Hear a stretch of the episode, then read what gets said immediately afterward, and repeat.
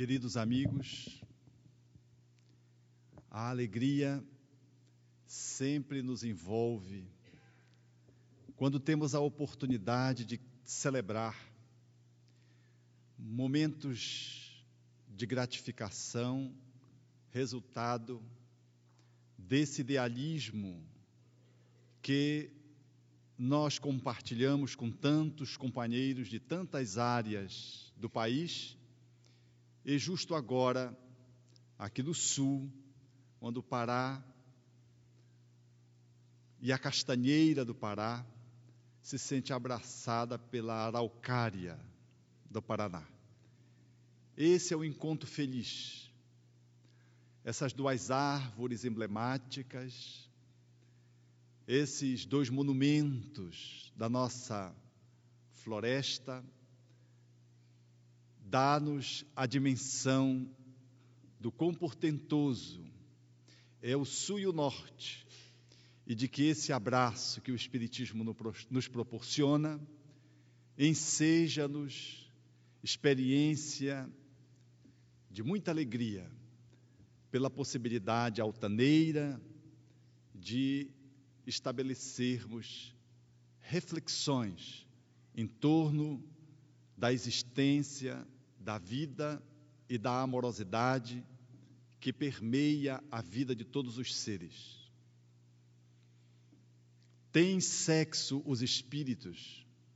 A indagação é de Allan Kardec aos imortais, justo no ano de 1857.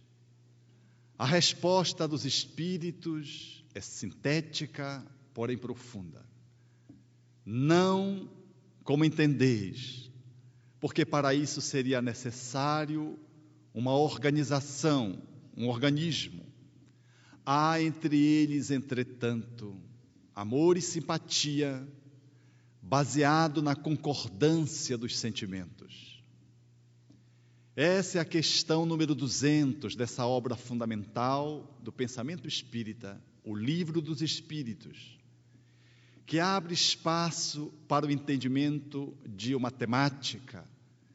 Neste meado do, neste meado do século XIX, numa postura de ampla vanguarda, que somente agora, no século XXI, é possível entrever a graciosidade e a profundidade da visão que o Espiritismo detém, dispõe e oferece da sexualidade ensejando-nos uma aproximação dessa temática e um entendimento profundo do que ela representa, constituindo parte do nosso ser e favorecendo-nos com essa compreensão, uma postura mais adequada face aos grandes desafios que o mundo apresenta hoje em torno da sexualidade.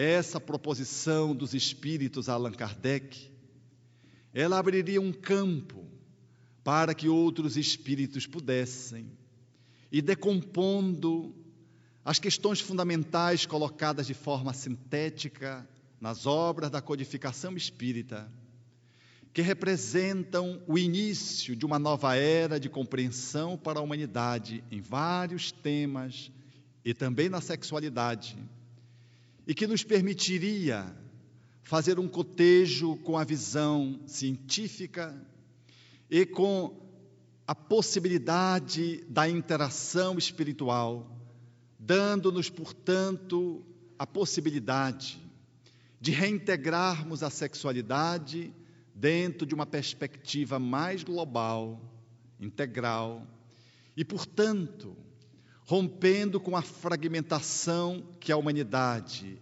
enquadrou o ser humano, quando, a partir do século XVI, a ciência começou a fazer os seus impulsos de independência, galgando espaço de libertação, e, ao lado da filosofia, conseguiriam estabelecer uma ruptura com a posição teológica, religiosa, dogmática, que durante inúmeros séculos amordaçou o conhecimento e impôs à humanidade uma concepção em desacordo em muitos pontos com a natureza do ser humano e com a possibilidade de compreensão de temas intricados qual a sexualidade.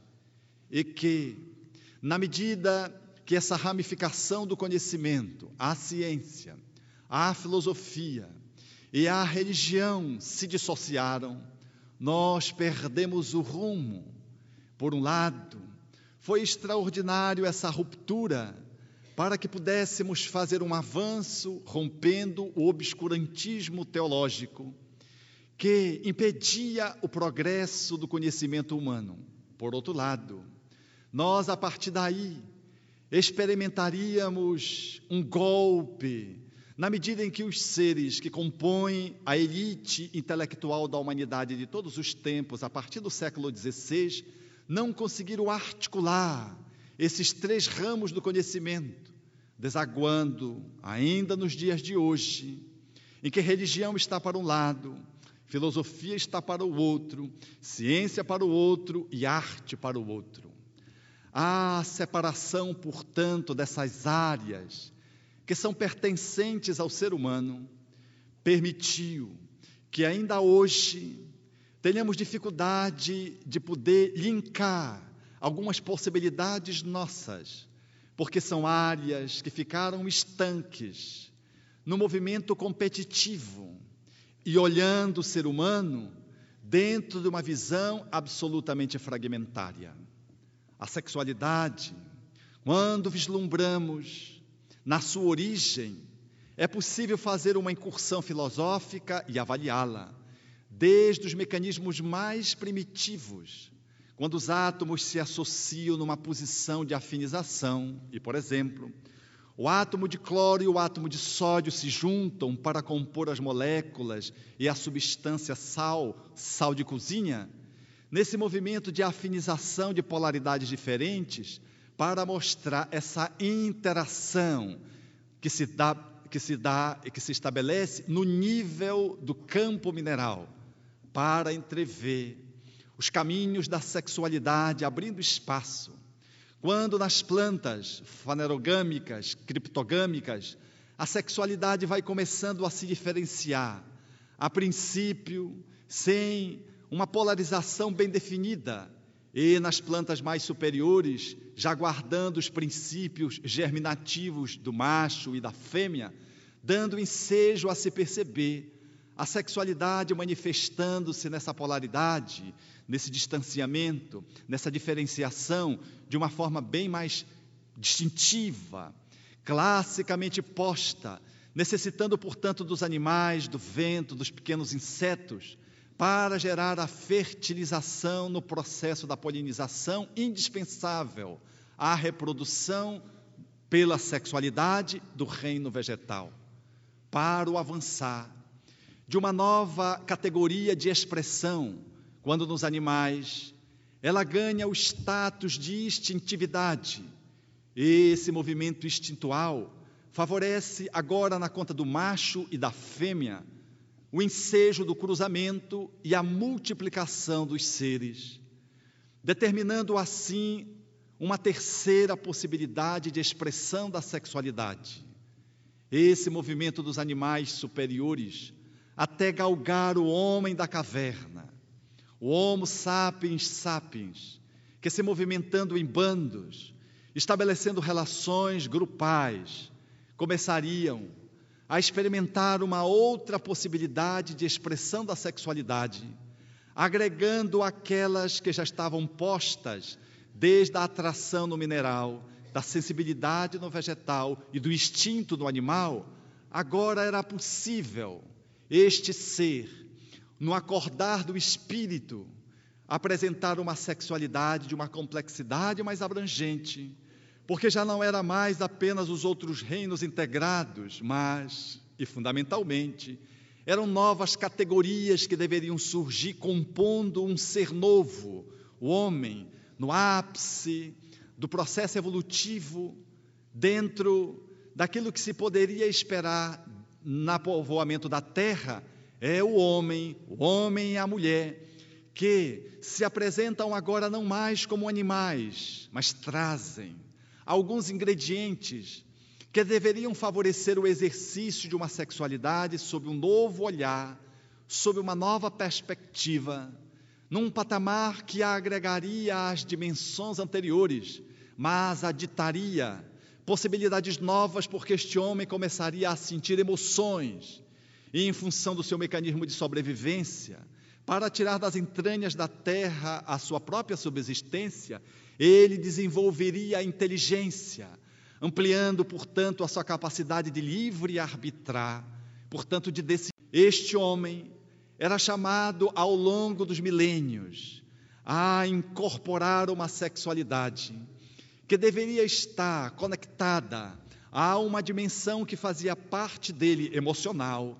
Há uma dimensão outra, a intelectual, a inteligência, e que deveria compor neste homem, nesse cenário evolutivo, uma pulsão sexual, uma pulsão que se manifestaria como instinto, necessitando uma regência, um trato novo, já que o homem não era mais apenas um animal num processo reprodutivo, dentro de uma ciclagem biológica, automatizada, era um ser que pensava, um ser que decidia, que fazia escolhas e que tinha uma relação mais diferenciada do que os animais, porque galgaria um novo patamar que era o reino hominal.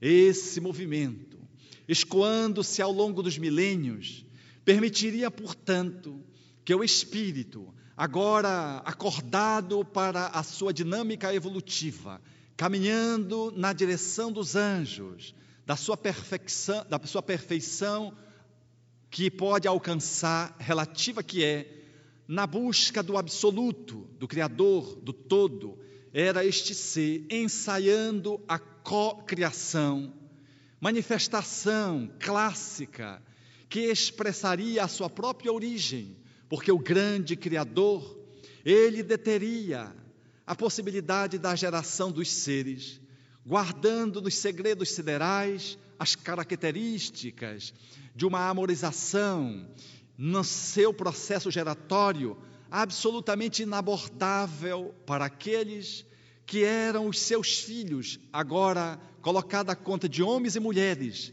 mas que guardavam essa qualidade reprodutiva, como que imitando, mediante uma ressonância do Criador, pela procriação, a geração de novos seres, viabilizando assim o renascimento de outras almas que se corporificariam através do Instituto Sagrado da Sexualidade.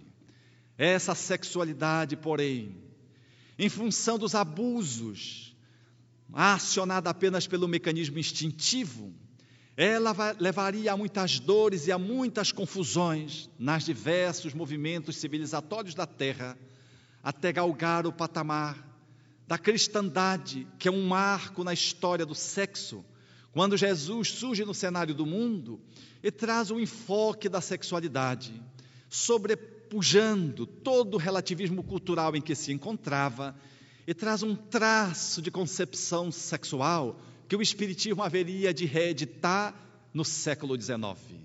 É assim que depois de Jesus, na apresentação absolutamente de vanguarda acerca do que representaria o homem, a mulher, a reprodução, a energia sexual, nós vamos ver o movimento teológico se estabelecendo a partir do século IV, sobretudo, e ganhando espaços de, institu de institucionalização do cristianismo e que deveria perseguir a sexualidade, objetivando de algum modo coibir os excessos, mas igualmente procurando arregimentar um patrimônio e viabilizaria esse patrimônio mediante a, o distanciamento do homem e da mulher, estabelecendo-se num dado momento histórico o voto, de que para que o ser se dedicasse ao Criador, ele deveria galgar uma posição celibatária, tanto o homem e mais tarde a mulher,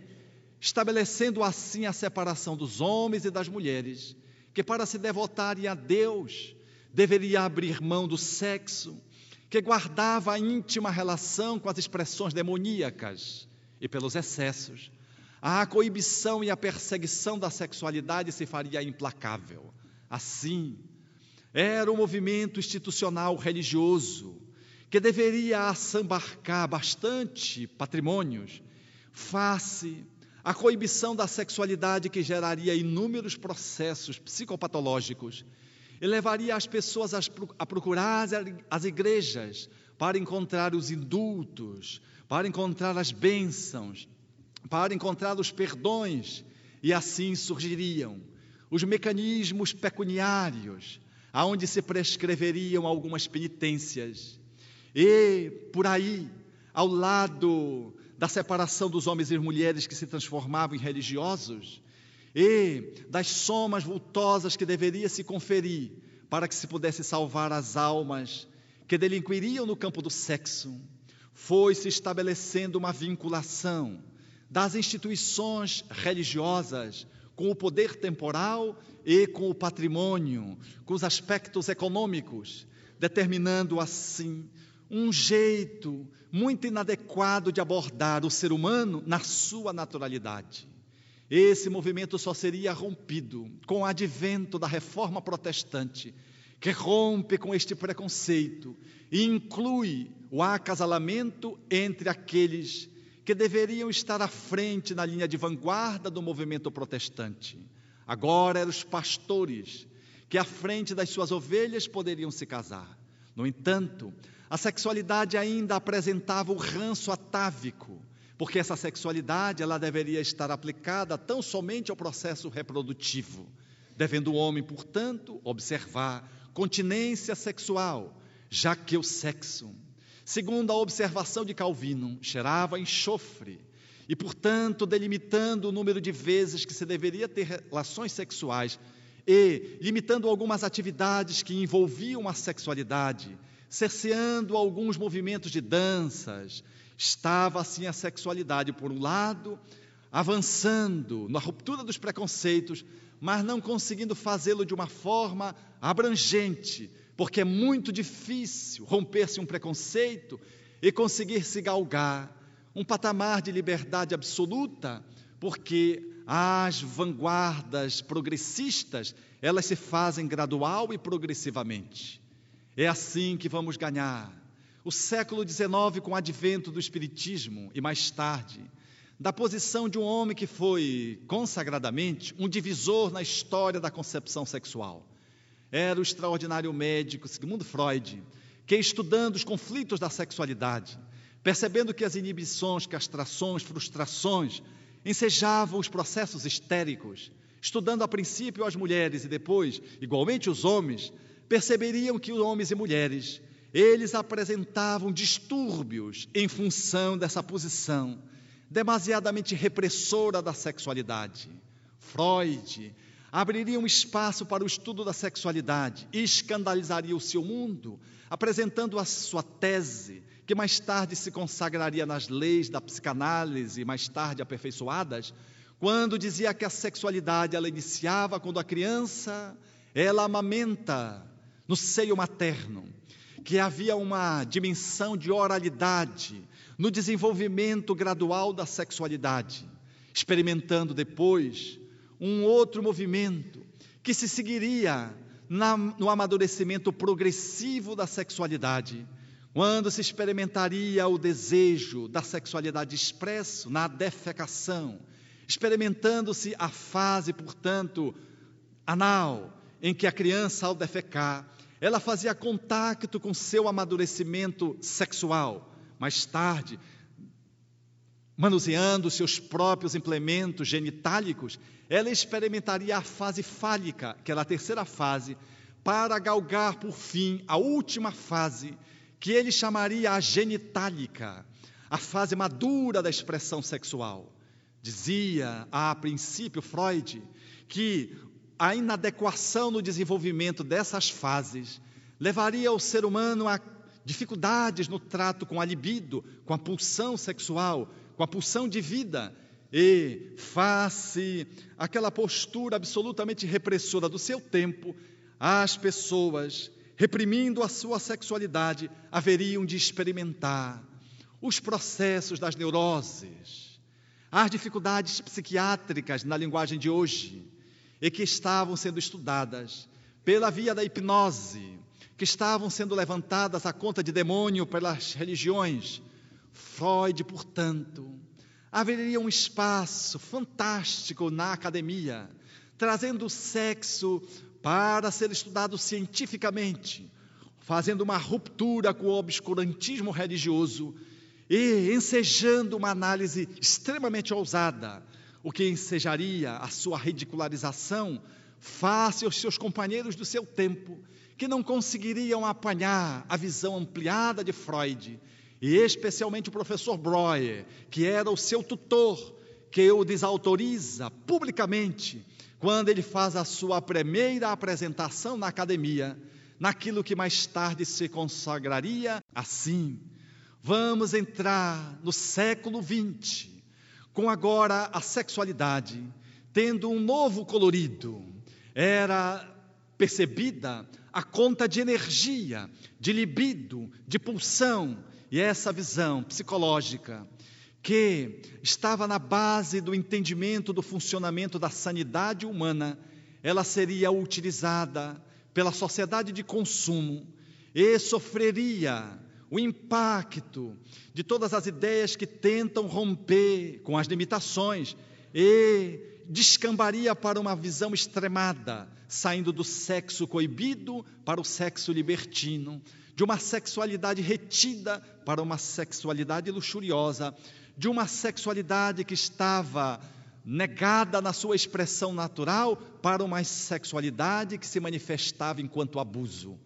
Essa sexualidade dotada de superstição, de crendice na visão teológica, agora ganhava a praça pública do despudor e se viveria a partir, notadamente, da década de 50 e, sobretudo, da década de 60, quando o movimento hippie, nas manifestações de ruptura de todos os preconceitos, notadamente de Norte-América, eles levantariam a fase da paz e do amor, e a sexualidade estava ali embutida, rompendo os tabus e os preconceitos, mas o homem sem uma estrutura que pudesse realocar uma nova posição face à sexualidade que fosse adequada.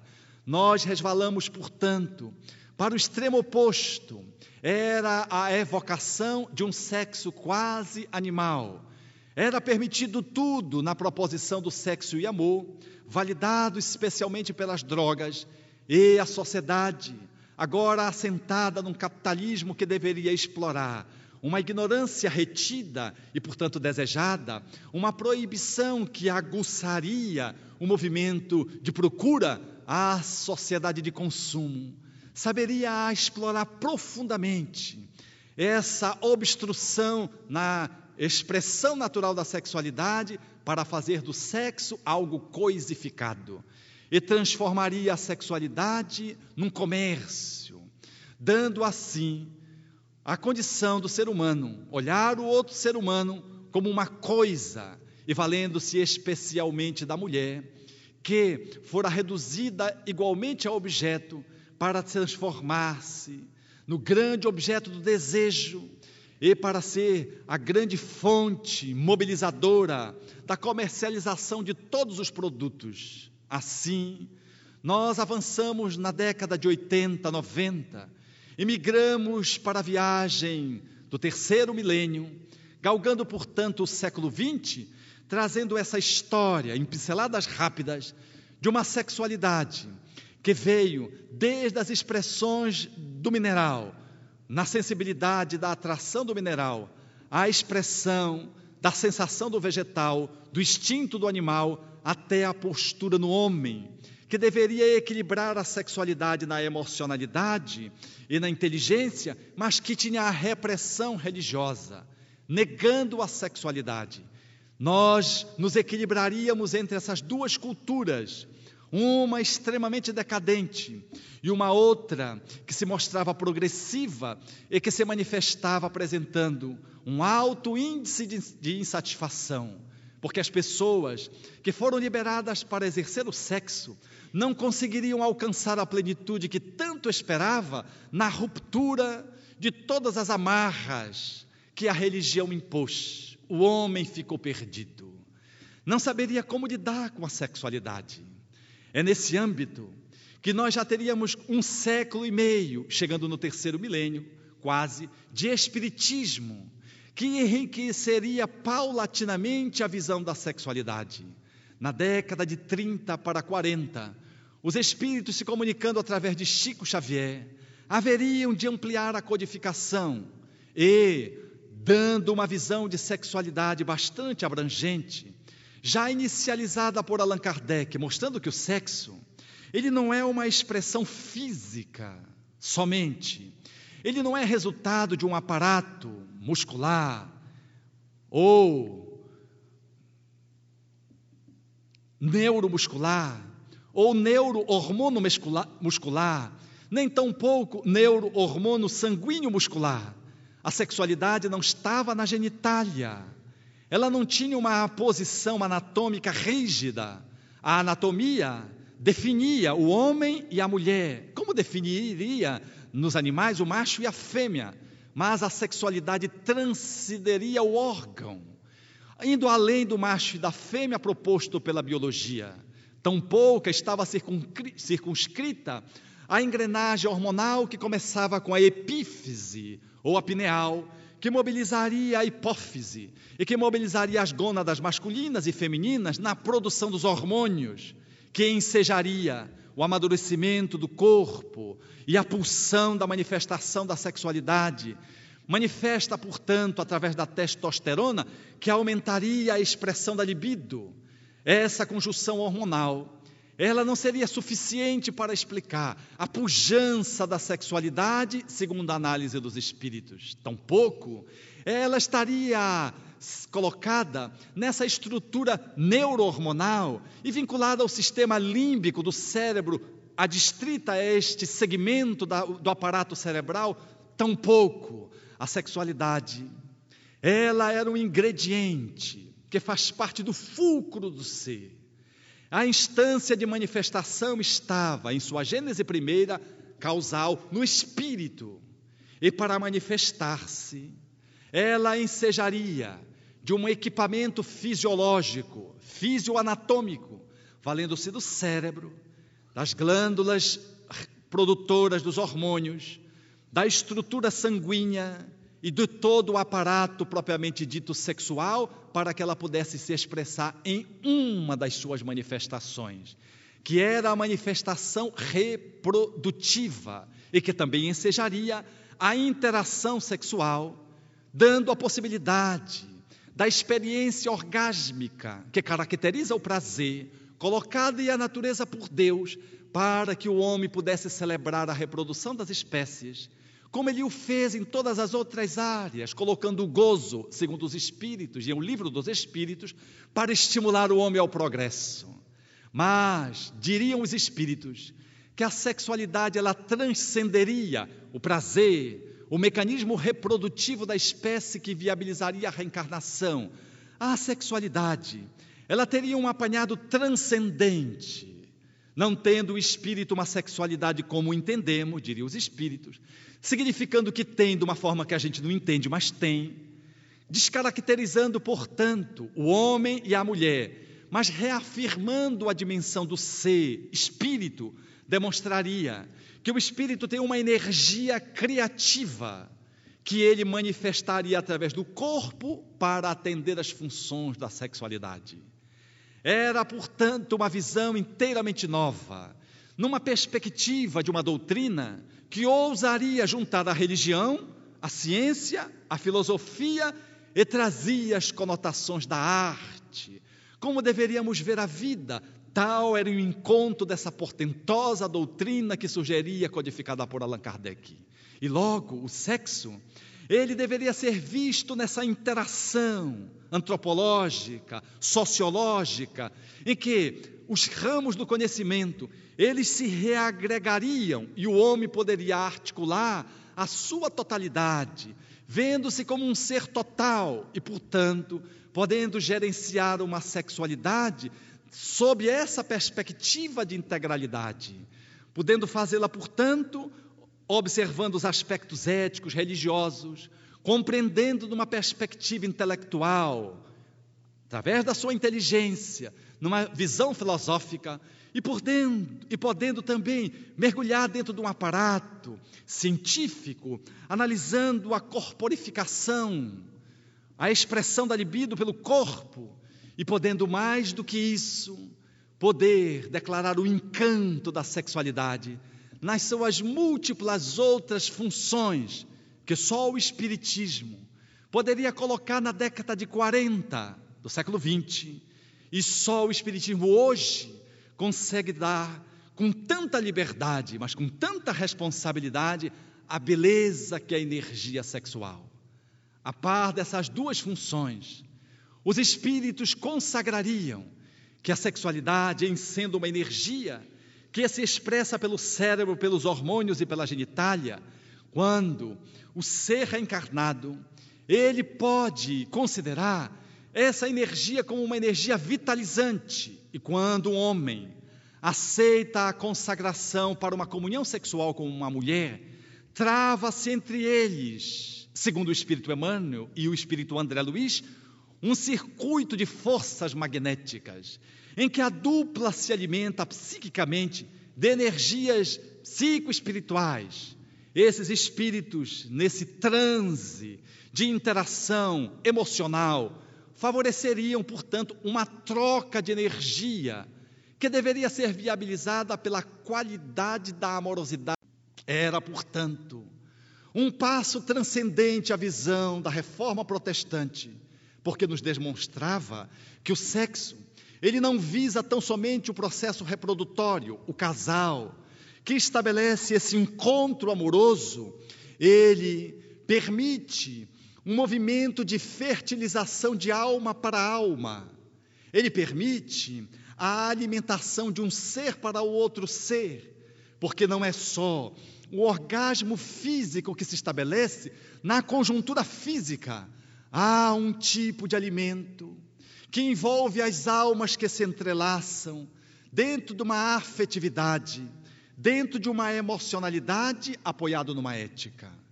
Era, portanto, as forças sexuais do espírito, da alma, que eram trocadas um em relação ao outro nessa comunhão psicofísica, em que as energias espirituais, na linguagem freudiana, a libido, ensejaria o movimento de vida na linguagem junguiana. A sexualidade, portanto, ganharia um novo refinamento. Já entreveríamos que uma pessoa, por não ter o útero e por não poder reproduzir, é absolutamente natural a comunhão física. Não obstante não possa procriar, ela pode trocar energia. Ela alimenta o parceiro e vice-versa. E se mantém firme, alimentada para se colocar ao encalço do trabalho no cotidiano. Mas o Espiritismo iria além disso. Ele diria mais de que essa sexualidade, quando não pode ser viabilizado pela cópula entre dois seres que se acasalam, ela pode ser canalizada, que na linguagem freudiana seria sublimação. E do grande Roberto Assagioli, o italiano, estudando a sexualidade, ele chamaria de transmutação. A sexualidade, portanto, é uma energia vigorosa que você pode utilizá-la seja pelo encontro físico, mas se você não tem uma possibilidade de fazer uma troca via corpo, copular, na conjunção carnal, você pode fazê-la através da canalização ou sublimação ou transmutação dessa energia, realocando esse potencial criativo em diferentes níveis, viabilizando assim uma sexualidade absolutamente fecunda é que não está genitalizada, mas que continua criativa e sintonizada com as leis de amor. Assim, alguém que pinta um quadro pode estar colocando a sua energia sexual. Alguém que serve sopa pode estar colocando a sua energia sexual criativa. Alguém que elabora um projeto humanitário no seu campo social está colocando energia criativa. Alguém que com os amigos abraça, envolve num grupo de amigos, numa atividade idealizante e fecundante, está trabalhando a sua energia sexual. Essa visão da energia sexual, portanto, ela ficaria alargada pela visão dos espíritos e coincidiria com a visão de alguns psicoterapeutas, estudiosos da energia sexual, em especial a Sagioli, que tem uma visão profundamente coincidente com a visão espiritista, mesmo seguindo pelos caminhos da ciência. Ele traz, exclusivamente, ele traz uma visão que é consonante com a visão do espiritismo. Mas nesse caminhar dos últimas décadas, para a virada do terceiro milênio, nós ainda não nos encontramos. Ficamos resvalando, ora, para uma posição dogmática, preconceituosa, repressora de uma sexualidade que muitos de nós vivemos reencarnado vários séculos, sinônimo de impureza, de pecado, e uma outra sexualidade que ainda hoje é explorada pelos mecanismos da comercialização, da mídia impressa, eletrônica, televisiva, que faz uma exploração da sexualidade, convidando as pessoas a experimentarem o prazer puro e simples. E nesses dois ângulos a humanidade se divide. Ora resvalando para ali, esse experimentando a promiscuidade, ora resvalando, resvalando para cá e ressentindo-se da repressão.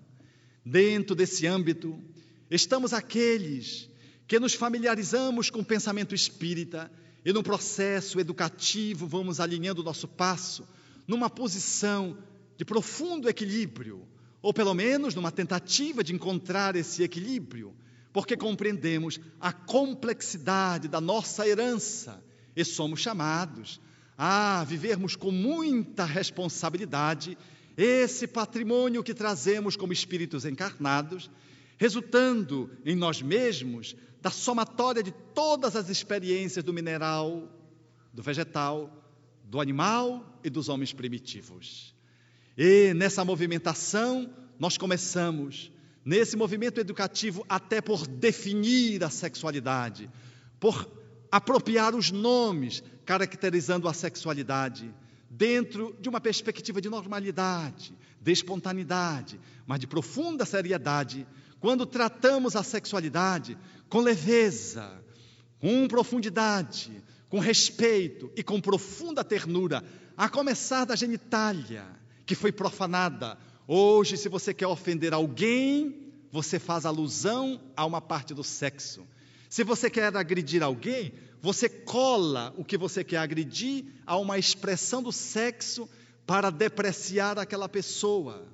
Algumas expressões são cunhadas a partir do sexo para dizer que elas são baixas, são vis, são grosseiras, fazendo menção a um sexo que traz ainda o ranço de uma visão teológica perfeitamente ultrapassada. Coincidimos, portanto, nessa visão educativa, a tratar o sexo pelo nome, abandonando posições absolutamente estranhas de chamar o sexo por apelidos e, às vezes, por palavras que têm sentidos bem consagrados na nossa comunidade, na nossa sociedade, no nosso mundo, porque elas representam, eh, são signos que representam significados, ideias perfeitamente concebíveis, perfeitamente compreensíveis e quando nós misturamos essas palavras para definir o sexo, nós confundimos a criança e demonstramos quanto é bizarra a nossa atitude quando tratamos da sexualidade. Que não há espontaneidade de tratar da sexualidade. Quando, portanto, no exemplo, nós chamamos para o pênis de pintinho, nós estamos descaracterizando a normalidade do sexo. Estamos dizendo para o nosso filho que ele tem um pintinho, ou um piu-piu, ou um canudinho, ou uma trombeta. E tudo isso tem nome: pintinho, trombeta, piu-piu. Tudo isso ele tem a ideia do que seja, ele não sabe por que se associa à sexualidade, ou por que aquela parte do seu corpo tem esse nome. Quando orelha é só orelha, nariz é só nariz, cabelo é só cabelo, dedo é só dedo. Mas o seu genital tem um nome que tem um nome numa outra coisa. A vulva passou a ser chamada de baratinha. E a criança, sobretudo do sexo feminino, que não gosta de baratinha, não suporta que se lhe atribua aquela parte do seu corpo com o nome de baratinha, porque é um termo que não é adequado e nós não nos damos conta de que essa posição é uma posição bizarra, que precisaria ser revista. Mas nós estamos entre essas duas posições: a do pecado, do demônio, e essa posição da banalização da sexualidade. E no processo educativo, esse fenômeno, ele comparece habitualmente nos lares que não tratam a sexualidade com a naturalidade devida. Se a criança manipula o sexo, por exemplo, nós percebemos logo se o casal ele tem uma tendência mais para a banda da herança teológica ou se ele está na vanguarda de uma sociedade que transformou em consumo o sexo desenfreado. Basta olhar a posição dele.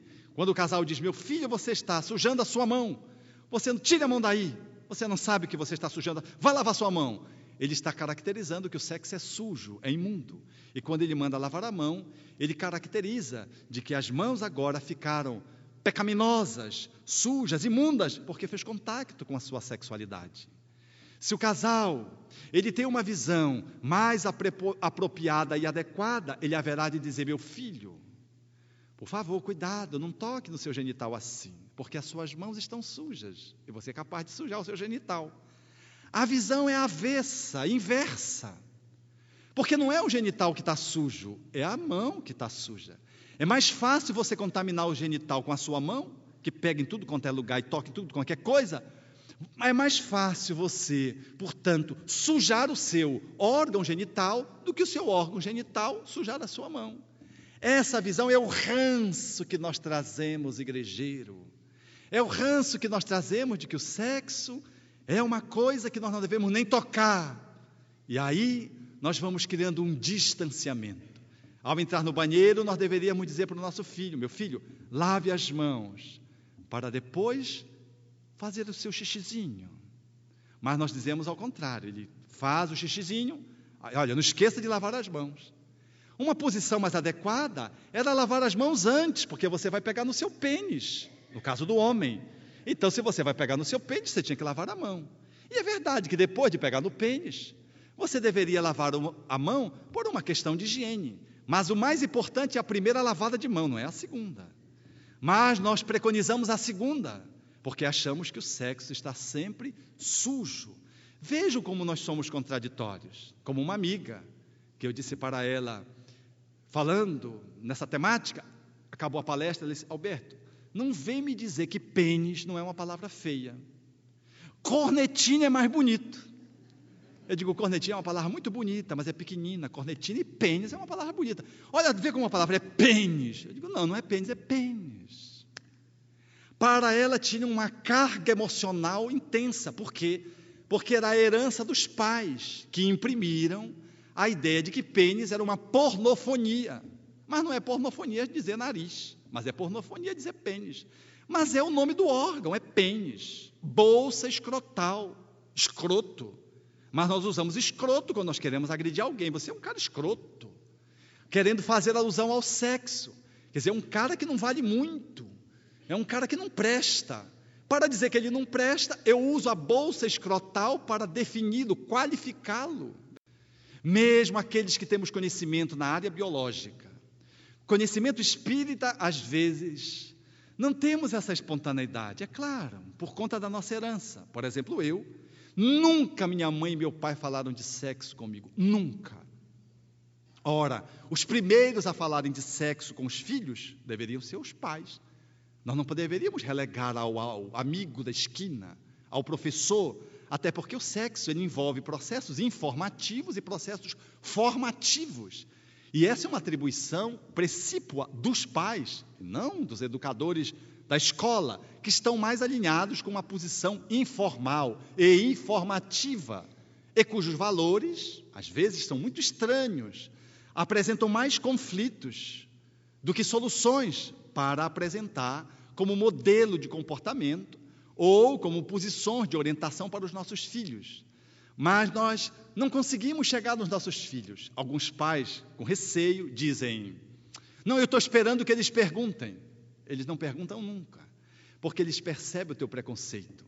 Quando passa uma cena de íntima de sexo num filme, por exemplo, Ou uma propaganda que mesmo que não seja no horário, mesmo que seja em horário nobre e que passa explorando o sexo, ele nota o teu constrangimento, você tosse, levanta, vai tomar água, quando deveria explorar aquela cena para mostrar a sexualidade, para explorar e decodificar aquela mensagem que está sendo posta, explorando o sexo e diminuindo o ser humano, porque coisifica o ser humano naquela propaganda que vende um carro, que vende uma calcinha, que vende às vezes uma cadeira, mas que tu colocas uma mulher sensualmente sentando e dando uma cruzada de perna. Você poderia ali, naquele momento, junto ao filho, começar a fazer o processo educativo da mensagem que é passada pela mídia televisiva, sem nenhum preconceito, mas você levanta, sai e faz que não vê. Ele percebe que é um gesto estranho e não te pergunta. As informações na internet, elas mergulham maciçamente dentro de casa. E quando a gente pensa que vai explicar alguma coisa sobre sexo, ele já sabe tudo errado. E às vezes algumas coisas adequadas, porque eles entram nos diversos sites, nas salas de bate-papo. Quando se vê, ele está no caminho dos pedófilos, ali dentro do computador. E às vezes é uma alma que precisaria ter essas informações muito antes de acessar a internet. Mas nós somos retardatários, para não dizer retardados, em oferecer a educação sexual para os nossos filhos. Esperamos que eles nos perguntem e mais tarde ele vai nos ensinar os abusos, os horrores que então estão em torno da sexualidade por aí, que você nem sonha como adulto.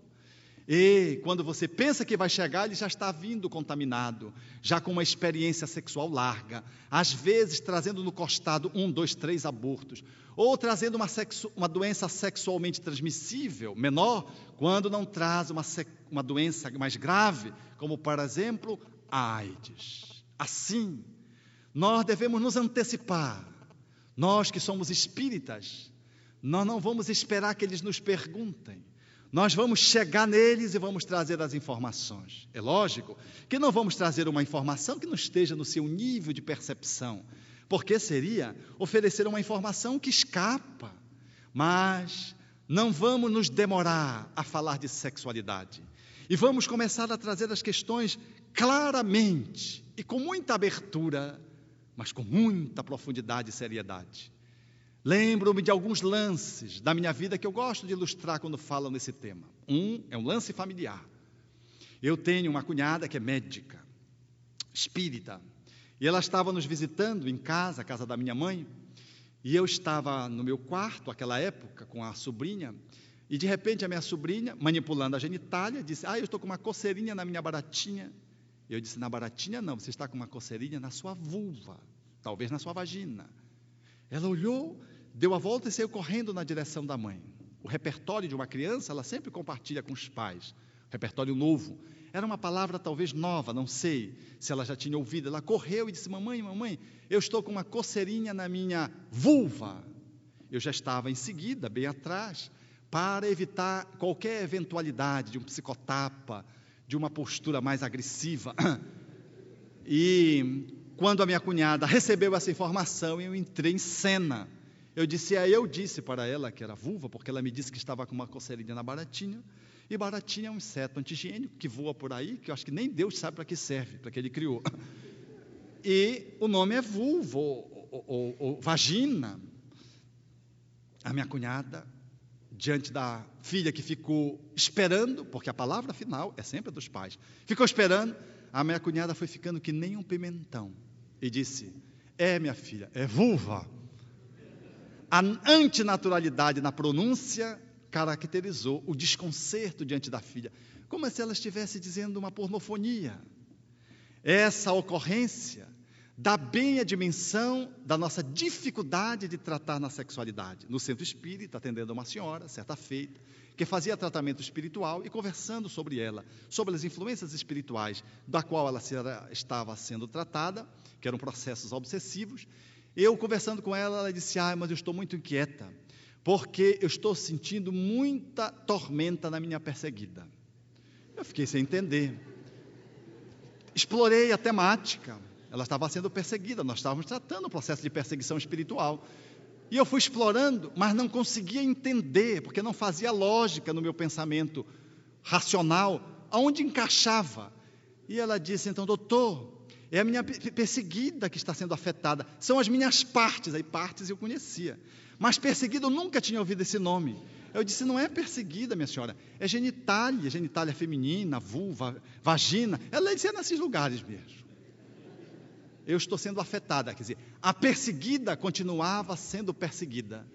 Não obstante Freud já tivesse vindo, Kardec já tivesse proposto, os espíritos já tivessem ampliado, o sexo continuava sendo perseguido. Uma outra ocorrência que sempre me recordo era de uma paciente que me trouxe a criança para uma consulta médica homeopática.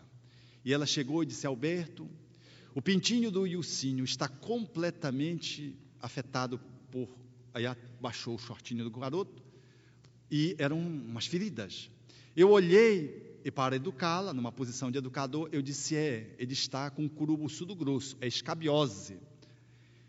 É, no pênis, olhei na bolsa escrotal e saí examinando.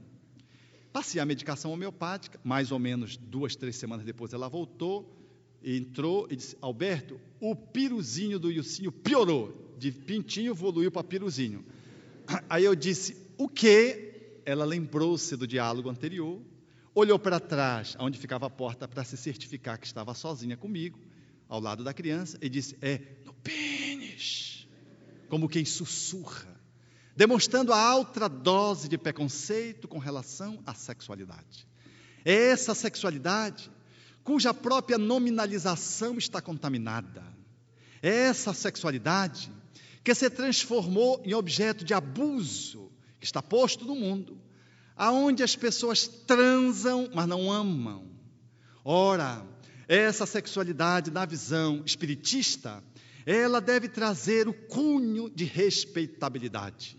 Para ser exercida essa pulsão, ela necessita estar apoiada. Esse movimento instintivo, essa pulsão, ela deve estar apoiada numa emoção qualificada, num discernimento profundamente em dia e numa ética espiritual que favoreça, portanto, uma postura moral adequada do ponto de o ser que estabelece um sexo apenas da cintura para baixo, ele genitaliza e transforma-se apenas em um macho, não num homem, numa fêmea, não numa mulher.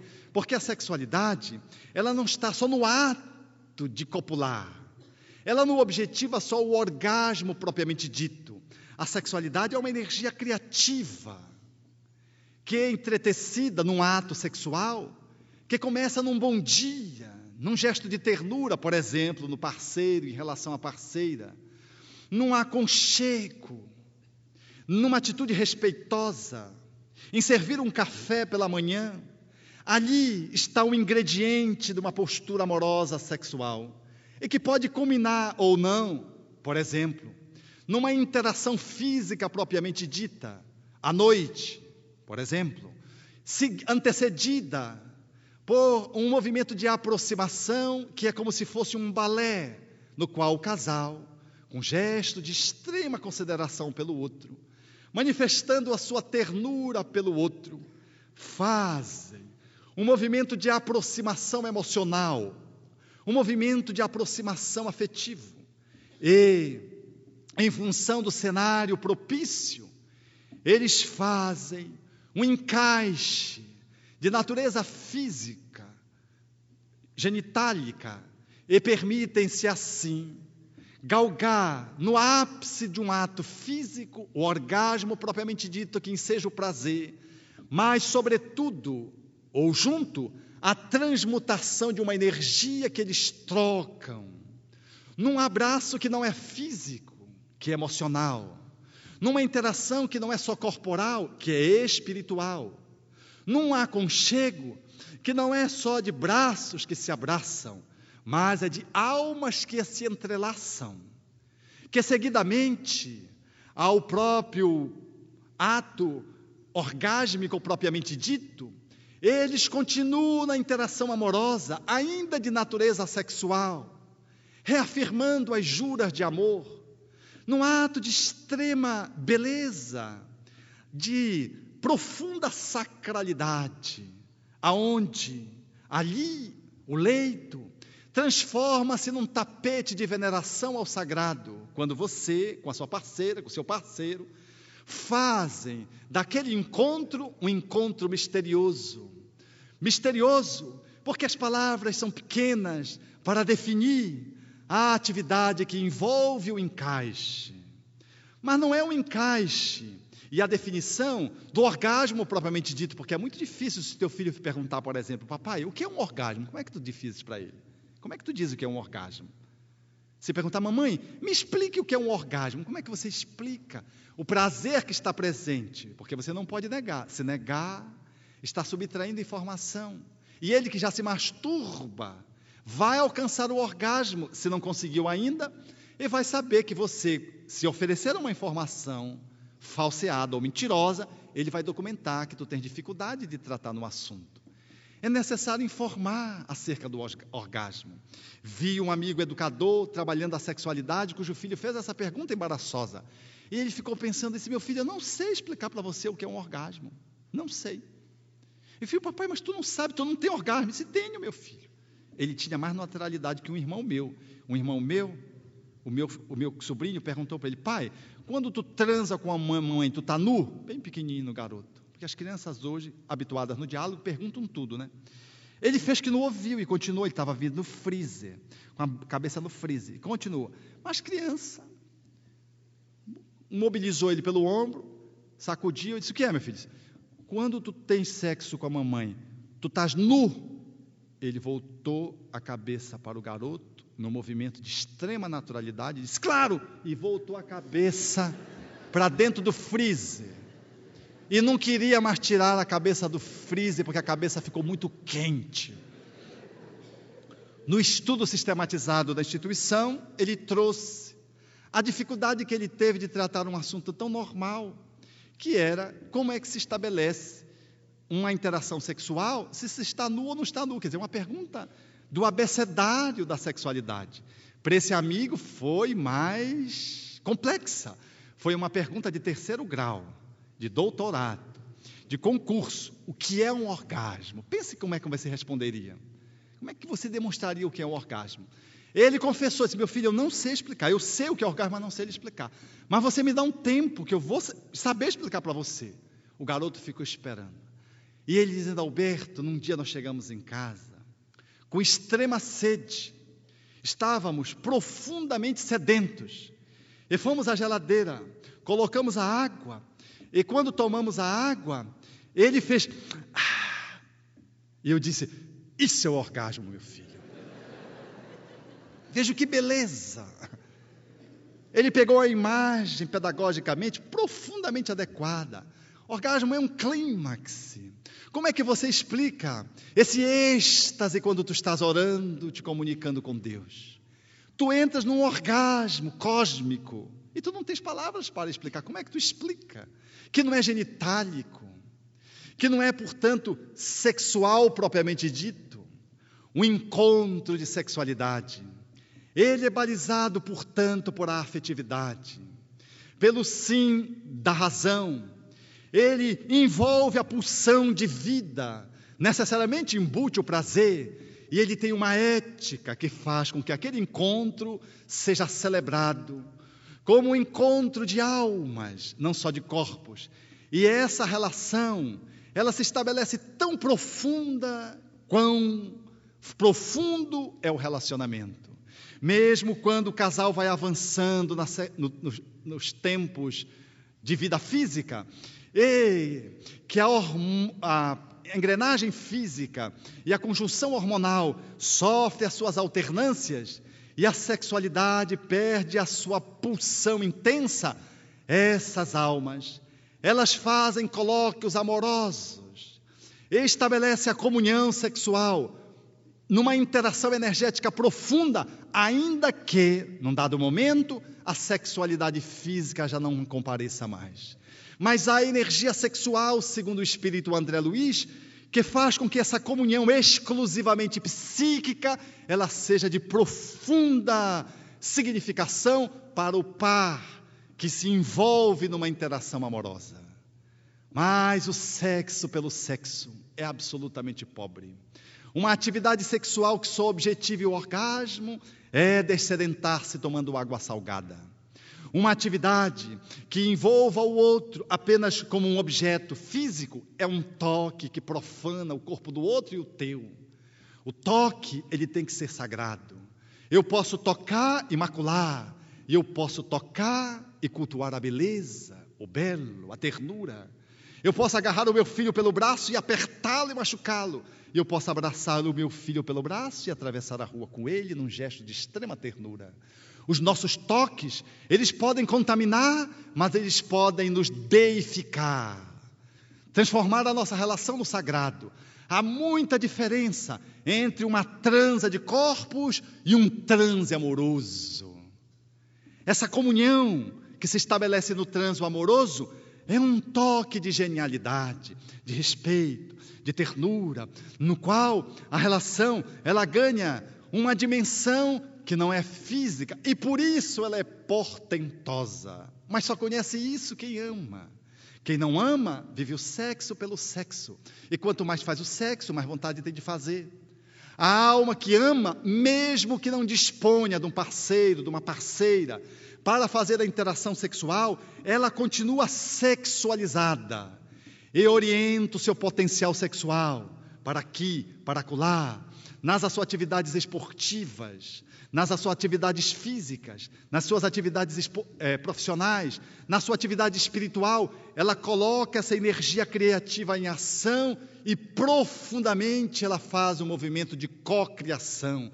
Na oração, segundo Roberto Assagioli, ela verticaliza a transmutação sexual e faz o grande êxtase dos místicos é a canalização da sexualidade na visão espírita, a sublimação na visão freudiana. É, portanto, este sexo que está na pauta dos nossos dias. Como estamos usando a nossa sexualidade, ou por outra, a nossa energia sexual? Com quem? Para quê? E de que modo nós estamos utilizando esse potencial que nos coloca no mundo, sejamos homens ou mulheres, como um potencial criador para sermos, junto com os Deus, o co-criador na terra. A posição espírita, ela é evocadora, Jesus no seu tempo, dignificou a mulher, que quanto classe sexual, era profundamente desprestigiada, dirigindo-se a uma samaritana e tendo a ousadia de pedir ajuda para ela, para que ela oferecesse água a ele, da qual ela se servia. Ela se escandaliza, sendo uma samaritana, e ele, sendo um judeu, se dirigir a uma mulher publicamente e pedindo ajuda. Ele transforma, no âmbito da sexualidade, uma mulher vitimada pelo adultério, numa possibilidade de única de demonstrar que atrás dos erros no campo da sexualidade e da amorosidade estão uma engrenagem tão profunda que, a rigor, nenhum de nós é capaz, em sã consciência, de julgar ninguém. Dizendo a frase célebre: aquele que não tivesse erro, atire-lhe a primeira pedra.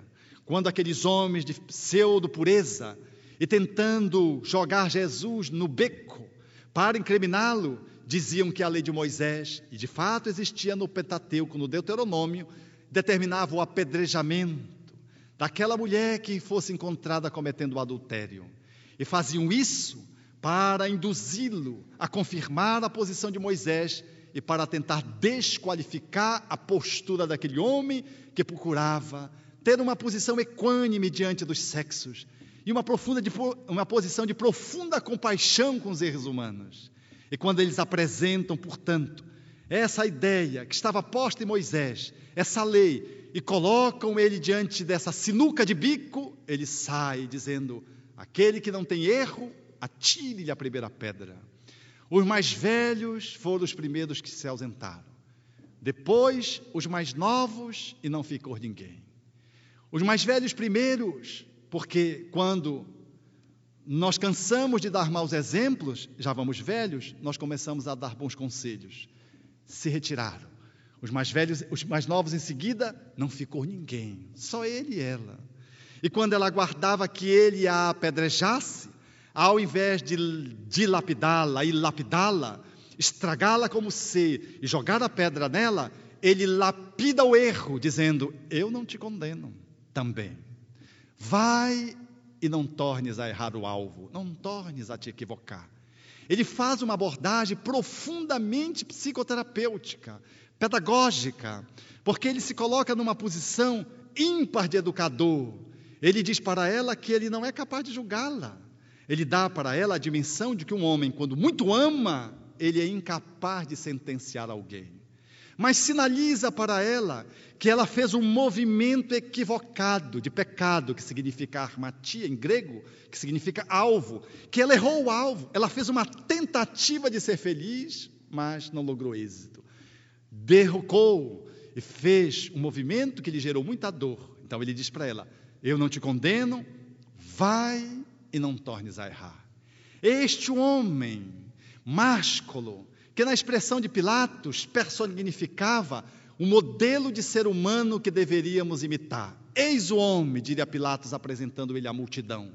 Jesus, ele integrava a bissexualidade na unissexualidade, vivendo de uma forma tal a pujança de um sexo que até hoje nos é inabordável, sem nenhuma conjugação, mas numa fertilização, segundo o espírito André Luiz, que até hoje vem contaminando a humanidade de vida.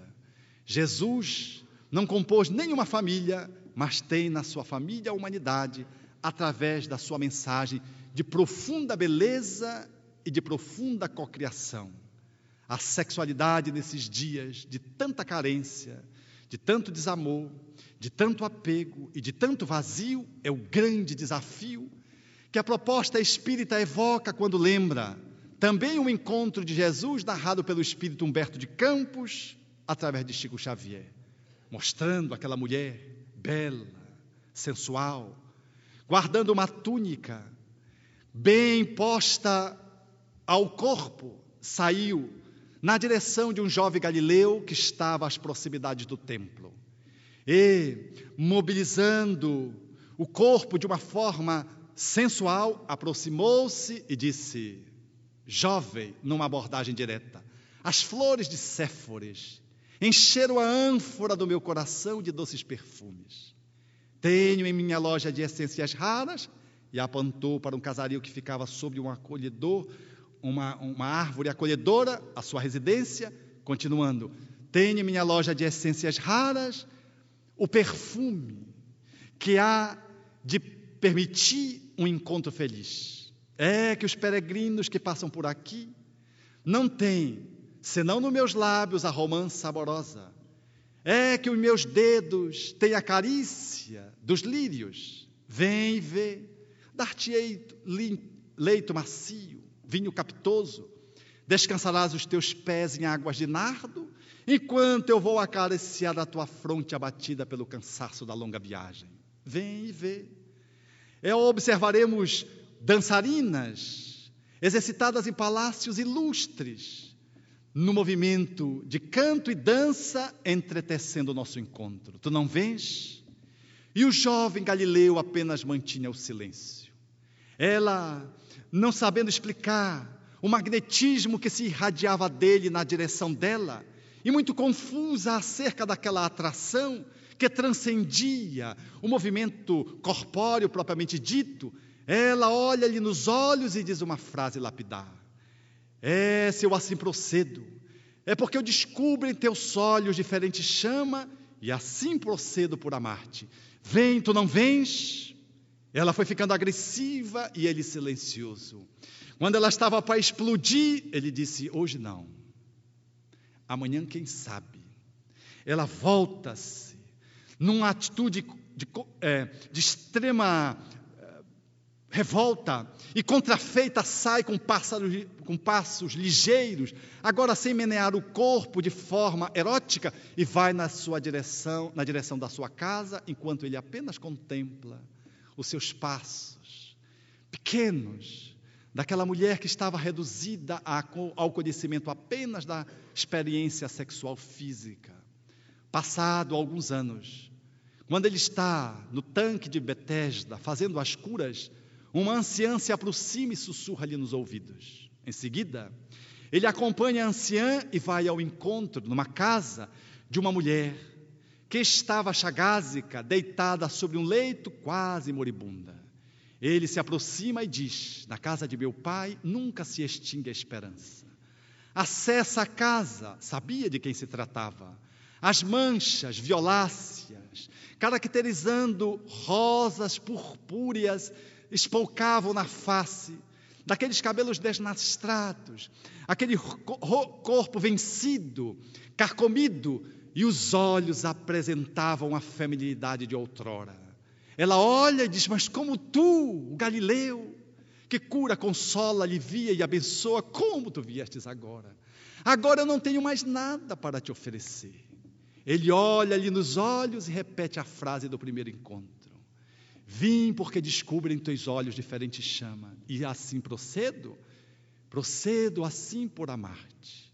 Acolha no colo, aconchega o peito, ergue-a, e ela como que se espreme como uma ave, sofrendo de dores, nos braços de uma mãe procurando um ninho.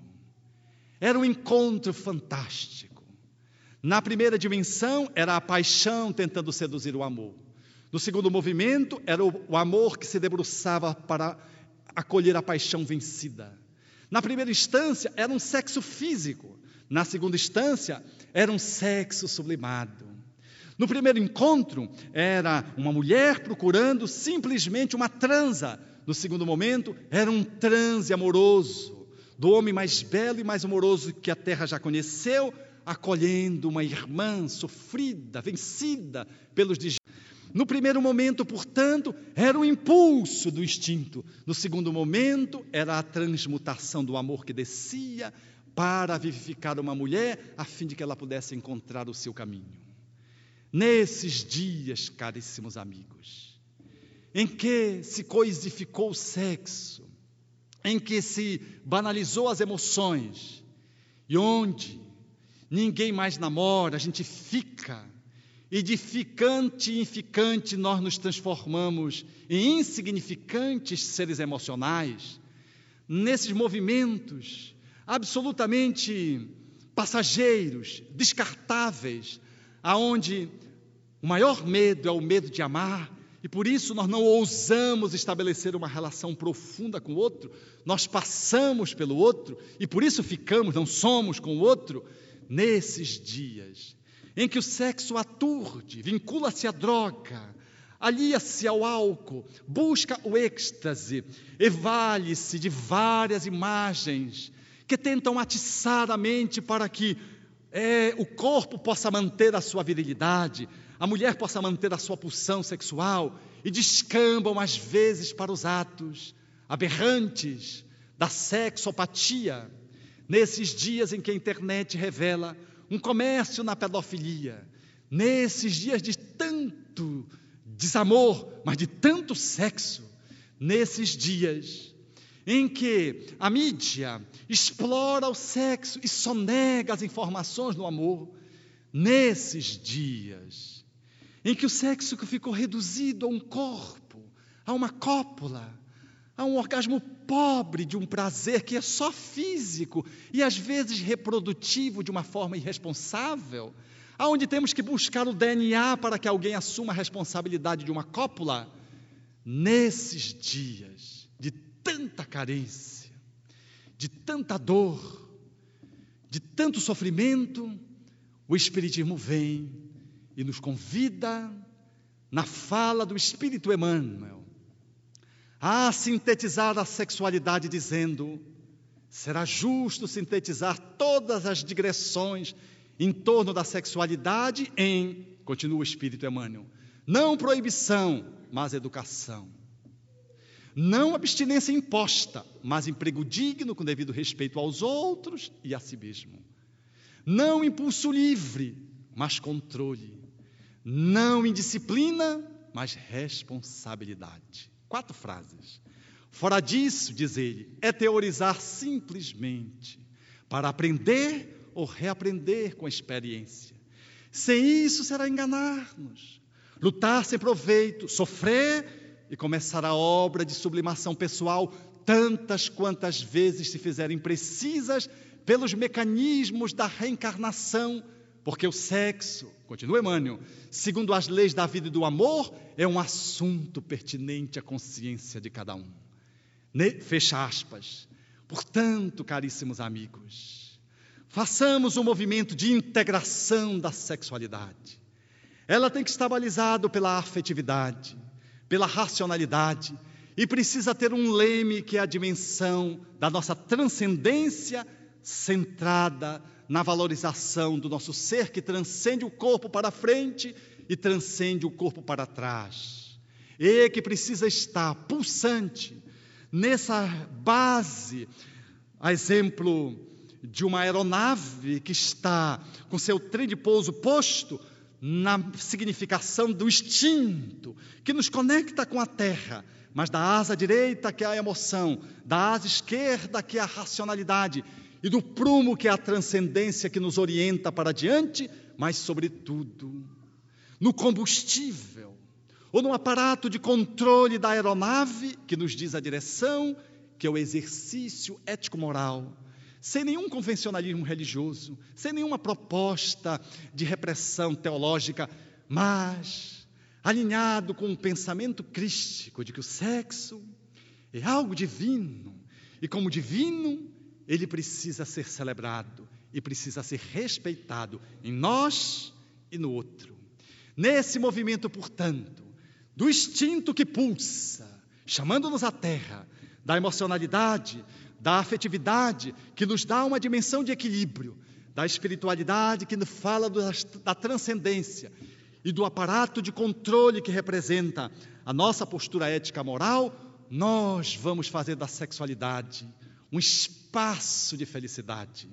Para entender o que o espírito André Luiz diz, que a sexualidade vige no átomo, quando os elétrons circulam em torno do núcleo, no movimento de atração, no cosmos na vida planetária, quando a galáxia ela se expressa, quando os sistemas eles se põem num profundo equilíbrio, mostrando a sexualidade numa perspectiva cósmica.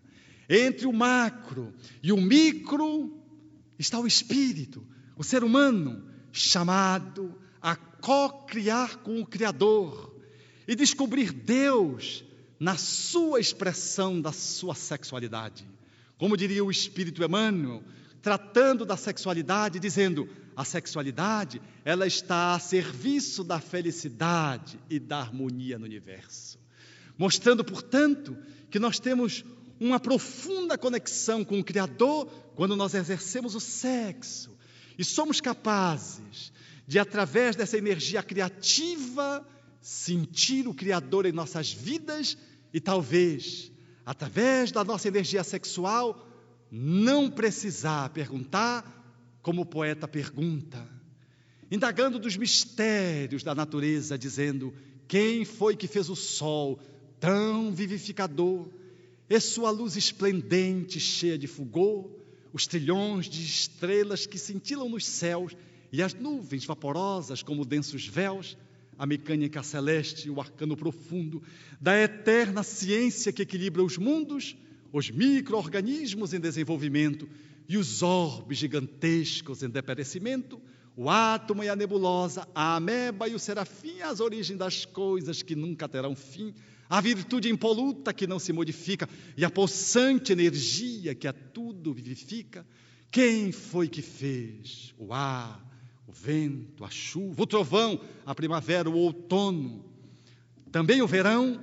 Quem foi que fez o perfume, as flores, a luz, o ar, os campos, as florestas, a terra, o céu e o mar? Quem foi que fez o infravermelho e o ultravioleta e faz da lagarta surgir uma bela borboleta? Os clarões da luz do sol e o cantar do rouxinol. Quem foi que fez as feras bravas, a asa de um inseto, a beleza de um ninho, deu agilidade incrível, pulga saltitante e fez o passo lerdo, tardo do elefante. Quem foi que deu ao colibri nímia sutileza, sugando o mel das flores com tal delicadeza, e o tatu escavando a cova em que se, em que se abriga, e a faina inesgotável da minúscula formiga, o inquieto macaco e o fogoso corcel, e a aranha trabalhando na construção do mel. Quem foi que fez o golfinho, o tubarão, a baleia e a engenhosa aranha tecendo a sua teia? E o instinto de conservação, como bússola infalível de orientação, guiando com acertos irracionais, sem nunca transgredir as regras naturais? As maravilhas do reino mineral, o leito onde repousa o reino vegetal, os prodígios da animalidade e um elo mais acima a nossa humanidade, e tantos outros reinos que nós desconhecemos, sistemas de mundo que nós nem nos apercebemos, os gênios tutelares, arcangelicais, imersos nos segredos dos planos siderais. Que maravilha é esta que eu não posso descrever com todo o dramatismo que eu pudesse ter? Artista inimitável, sublime e limitado. Me ponho de joelhos e contemplo abismado e pergunto a mim mesmo com estupefação: quem criou tudo isso com tanta perfeição? Quem dá sem perder nada? Paga sem dever e a tudo movimenta sem nunca se mover, formando e transformando, guiando e agindo, governando e dirigindo, quem tem tanto poder? Pergunto a outras vozes: quem me podeis dizer? Eu vos peço, queridos irmãos meus, e as vozes me respondem: foi Deus, foi Deus, foi Deus. Obrigado.